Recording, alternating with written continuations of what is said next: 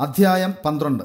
യാക്കോബും ഏശാവും. ഉൽപ്പത്തി ഇരുപത്തി അഞ്ചാം അധ്യായം പത്തൊൻപത് മുതൽ മുപ്പത്തി നാല് വരെയും ഇരുപത്തിയേഴാം അധ്യായം ഒന്ന് മുതൽ മുപ്പത്തിരണ്ട് വരെ. ദൈവം ആരംഭത്തിൽ തന്നെ അവസാനവും അറിയുന്നു. ഏശാവിന്റെയും യാക്കോബിന്റെയും ജനനത്തിന് മുൻപേ ദൈവം അവർ എങ്ങനെയുള്ള സ്വഭാവക്കാരായി തീരുമെന്ന് അറിഞ്ഞിരുന്നു. ദൈവത്തെ അനുസരിക്കുന്നതിനുള്ള ഒരു ഹൃദയം അല്ലായിരുന്നു ഏശാവിനുണ്ടായിരുന്നത്. റിബേക്കയുടെ ഹൃദയവിഷമത്തിന് ദൈവം ഉത്തരമരുളിയത് അവൾക്ക് രണ്ട് കുഞ്ഞുങ്ങൾ ഉണ്ടാകുമെന്നും മൂത്തവൻ ഇളയവനെ സേവിക്കുമെന്നും അത്രേ രണ്ട് മക്കളുടെയും ഭാവി ചരിത്രം ദൈവം അവളെ അറിയിച്ചു. രണ്ടുപേരും രണ്ട് ജാതിയായി തീരുമെന്നും ഒന്ന് മറ്റതിനേക്കാൾ വലിയതായി തീരുമെന്നും അറിയിച്ചു. മൂത്തവൻ ഇളയവനെ സേവിക്കും. ആദ്യജാതൻ മറ്റു കുടുംബങ്ങൾക്കല്ലാത്ത പ്രത്യേക അവകാശങ്ങളും പദവികളും ഉള്ളവൻ ആയിരുന്നു. ഇസാക്ക് യാക്കോബിനേക്കാൾ ഏശാവിനെ കൂടുതൽ സ്നേഹിച്ചിരുന്നു. കാരണം അവന്റെ വേട്ടയിറച്ചി പിതാവിനെ കൂടുതൽ അവനിലേക്ക് ആകർഷിച്ചു.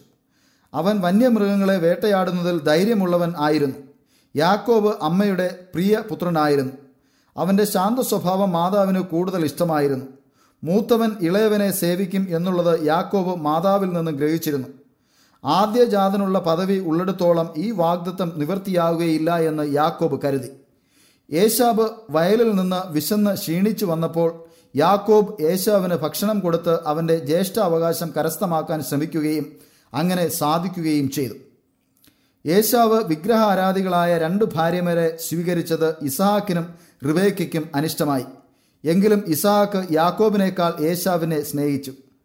ഇസഹാക്കിന് മരിക്കാറായി എന്ന് തോന്നിയപ്പോൾ ഏശാവിന് പറഞ്ഞ് താൻ മരിക്കും മുൻപ് ഭക്ഷണം ഒരുക്കി കൊണ്ടുവന്ന് കൊടുക്കുവാനും ഭക്ഷിച്ചിട്ട് അവനെ അനുഗ്രഹിപ്പാനും ആയിരുന്നു.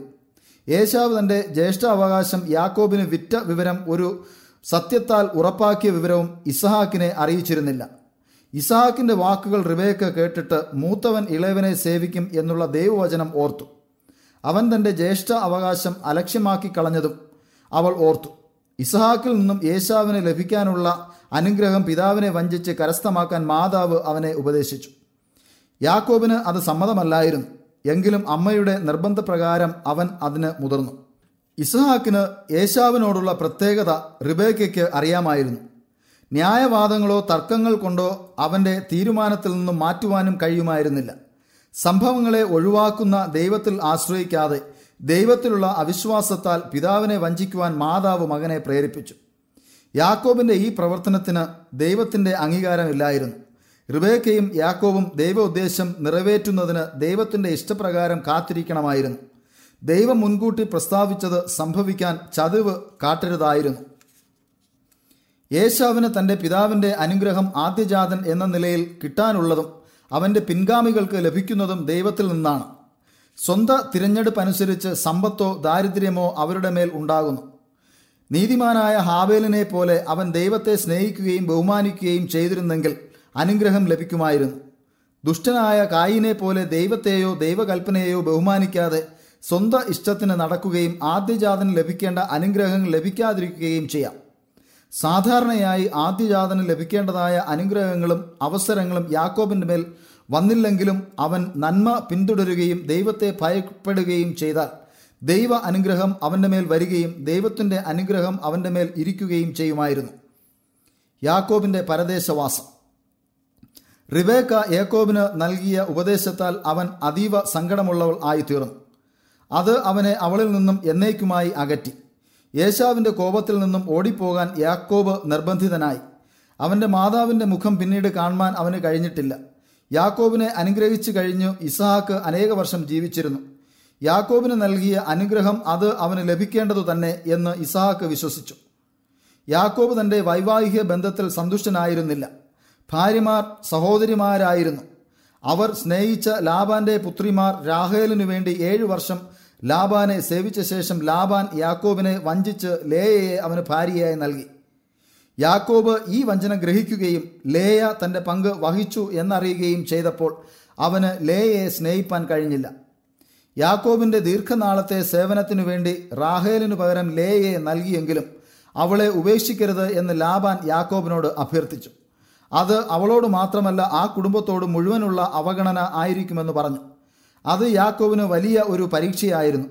ലേയെ ഉപേക്ഷിക്കാതെ റാഹേലിനോടുകൂടെ വിവാഹം കഴിക്കേണ്ടി വന്നു. റാഹേലിനെ പോലെ യാക്കോബ് ലേയെ സ്നേഹിച്ചില്ല. യാക്കോവുമായുള്ള ഏർപ്പാടിൽ ലാബാൻ സ്വാർത്ഥനായിരുന്നു. യാക്കോബിന്റെ വിശ്വസ്തതയോടുള്ള സേവനം മാത്രമേ ലാബാൻ നോക്കിയുള്ളൂ. യാക്കോബ് നേരത്തെ തന്നെ പോകുമായിരുന്നു. എന്നാൽ യേശാവിനെ നേരിടാൻ അവന് ഭയമായിരുന്നു. അവൻ ലാബാന്റെ പുത്രിമാരുടെ പരാതികൾ കേട്ടു. യാക്കോബ് തങ്ങളുടെ പിതാവിനുള്ളതൊക്കെയും എടുത്തു കളഞ്ഞു. ലാബാന്റെ മുഖം മുമ്പേ പോലെ അല്ല എന്നും യാക്കോബ് കണ്ടു. യാക്കോബ് ദുഃഖിതനായി. എങ്ങോട്ട് തിരിയണമെന്ന് അവന് അറിഞ്ഞുകൂടായിരുന്നു. തന്റെ അനുഭവം ദൈവത്തോടറിയിച്ചു. ദൈവം കരുണയോടെ അവനെ നയിച്ചു. ദൈവം അവനോട് പറഞ്ഞു നിന്റെ പിതാക്കന്മാരുടെ ദേശത്തേക്ക് മടങ്ങിപ്പോക. ഞാൻ നിന്നോട് കൂടെ ഇരിക്കും. യാക്കോബ് റാഹേലിനെയും ലേയെയും വയലിലേക്ക് വരാൻ ആവശ്യപ്പെട്ടു. എന്നിട്ട് അവരോട് പറഞ്ഞു നിങ്ങളുടെ പിതാവിന്റെ മുഖം എന്നോട് പണ്ടേ പോലെ അല്ല. എന്റെ പിതാവിന്റെ ദൈവം എന്നോടുകൂടെ ഉണ്ടായിരുന്നു. എന്റെ സകല ശക്തിയിലും ഞാൻ അവനെ സേവിച്ചു. നിങ്ങളുടെ പിതാവ് എന്നെ വഞ്ചിച്ചു എന്റെ പ്രതിഫലം പത്ത് പ്രാവശ്യം മാറ്റി. ഞാൻ കഷ്ടപ്പെടാൻ ദൈവം അനുവദിച്ചില്ല. യാക്കോബിന് ദൈവം നൽകിയ ഒരു സ്വപ്നത്തെക്കുറിച്ച് അവരോട് പറഞ്ഞു. ലാബാന്റെ അടുത്തുനിന്നും സ്വന്തം ഭവനത്തിലേക്ക് മടങ്ങിപ്പോകാൻ ദൈവം യാക്കോബിനോട് കൽപ്പിച്ചിരുന്നു.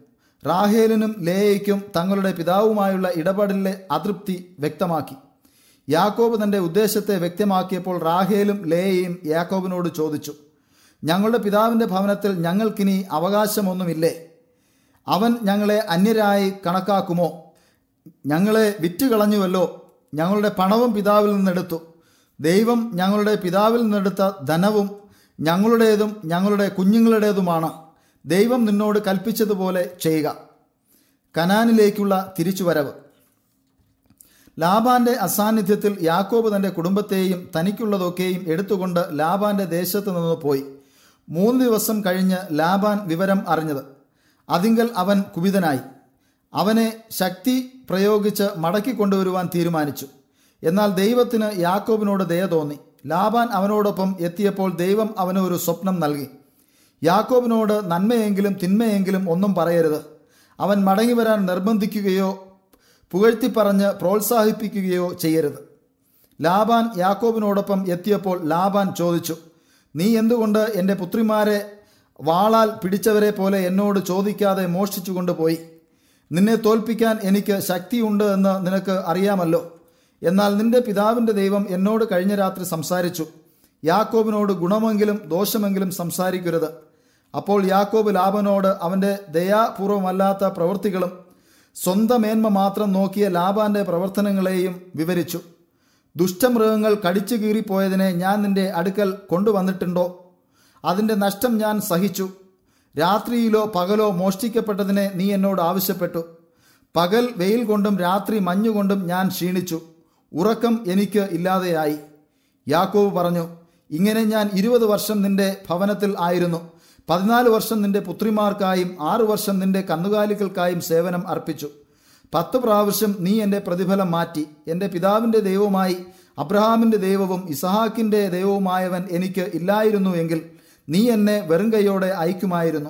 ദൈവം എന്റെ കഷ്ടത കാണുകയും എന്റെ കൈകളുടെ പ്രവൃത്തിയെ കാണുകയും ചെയ്യുക കൊണ്ട് കഴിഞ്ഞ രാത്രി നിന്നോട് സംസാരിച്ചു. ലാബാൻ യാക്കോബിന് ഉറപ്പുകൊടുത്തു. അവൻ തന്റെ പുത്രിമാരോടും അവരുടെ മക്കളോടും താൽപ്പര്യം ഉള്ളതിനാൽ അവർക്ക് ഉപദ്രവം ചെയ്യാൻ കഴിഞ്ഞില്ല.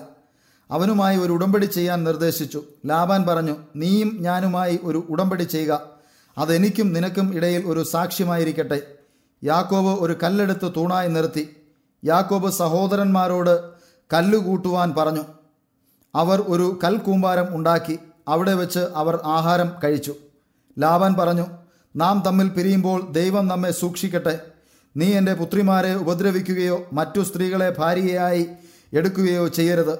മറ്റാരും നമ്മോടുകൂടെ ഇല്ല. നമുക്ക് തമ്മിൽ ദൈവം സാക്ഷിയായിരിക്കട്ടെ. യാക്കോബ് മറ്റു ഭാര്യമാരെ എടുക്കുകയില്ല എന്ന് ദൈവം മുൻപാകെ ഒരു ഉടമ്പടി ചെയ്തു. ലാബാൻ യാക്കോബിനോട് പറഞ്ഞു ഈ കൽ കൂമ്പാരവും കൽ തൂണും നമുക്ക് നടുവിൽ സാക്ഷിയായിരിക്കട്ടെ. ഞാൻ ഇത് കടന്ന് നിന്റെ അടുക്കൽ വരികയോ നീ ഈ കൽക്കൂമ്പാരവും കൽ കൂമ്പാരവും തൂണും കടന്ന് എന്റെ അടുക്കൽ വരികയോ ഉപദ്രവിക്കുകയോ ചെയ്യരുത്. അബ്രഹാമിന്റെയും നാഹോറിന്റെയും അവരുടെ പിതാക്കന്മാരുടെയും ദൈവം നമ്മുടെ ഇടയിൽ ന്യായാധിപനായിരിക്കട്ടെ. തന്റെ പിതാവായ ഇസ്ഹാക്കിന്റെ ദൈവമായ യഹോവയെ ചൊല്ലി സത്യം ചെയ്തു. യാക്കോബ് തന്റെ വഴിക്ക് പോയി അവൻ ദൈവദൂതന്മാരെ കണ്ടപ്പോൾ പറഞ്ഞു ഇത് ദൈവത്തിന്റെ സൈന്യം. അവൻ ഒരു സ്വപ്നത്തിൽ ദൈവദൂതന്മാർ അവനു ചുറ്റും പാളയം അടിച്ചിരിക്കുന്നത് കണ്ടു. യാക്കോബ് തന്റെ സഹോദരന്മാരായ യേശാവിന്റെ അടുക്കിലേക്ക് ഒരു അനുരഞ്ജന ദൂത് അയച്ചു. ദൂതന്മാർ മടങ്ങിവന്ന് യാക്കോബിനെ അറിയിച്ചത് യേശാവ് നാനൂറാളുമായി തന്നെ കാണുവാൻ വന്നിരിക്കുന്നു എന്നറിയിച്ചു. അപ്പോൾ യാക്കോബ് വളരെ ഭയപ്പെട്ടു. തന്നോട് കൂടെയുള്ള ആളുകളെ അവൻ രണ്ട് കൂട്ടമായി വിഭാഗിച്ചു. തന്റെ കന്നുകാലികളെയും രണ്ട് കൂട്ടമായി നിർത്തി. യേശാവ് ഒരു കൂട്ടത്തെ ആക്രമിച്ചാൽ മറ്റവർ ഓടി രക്ഷപ്പെടണം എന്ന് യാക്കോബ് പറഞ്ഞു.